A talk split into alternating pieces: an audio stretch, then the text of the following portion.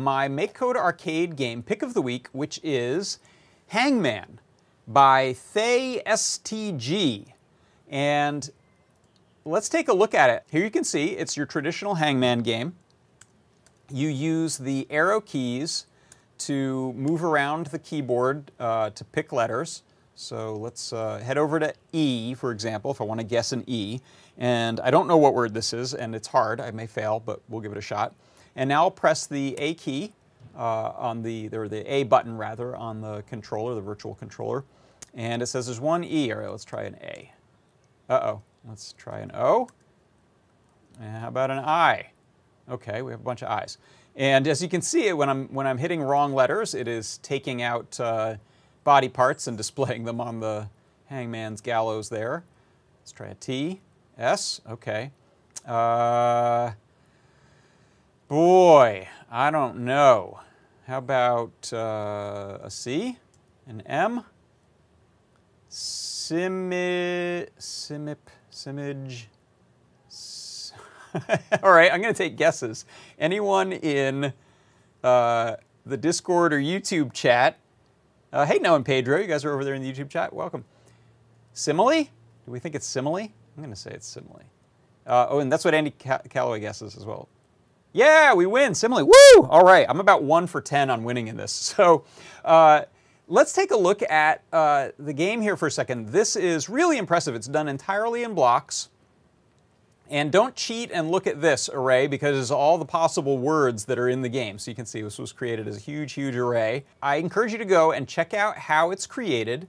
Uh, it uses some pretty cool logic to do things such as figure out where the cursor is and snap it into place instead of free floating it. Um, when you press a, uh, the A button, it will either uh, display a correctly guessed letter and has some logic for going through and figuring out if that letter exists in the letter and where and placing it properly. Or it'll draw one of the um, body parts. If we zoom in here, there's the head, for example. Uh, so you could go in and do things like adjust those graphics if you're interested. Uh, what I decided to do is I was forgetting which letters I had tested. Uh, so I wanted to add a little bit of code that would give me a X through or a slash through a letter I had tested. So you can see here, I'm just going to drop it into place in that same block uh, for the button A press. And what I've added is I create a new sprite, uh, and I'm just giving it a kind type of kind food, which won't actually matter. Uh, and then I'm setting that sprite to whatever the current pos x and pos y position are. Pos x and pos y are already being found in this function here.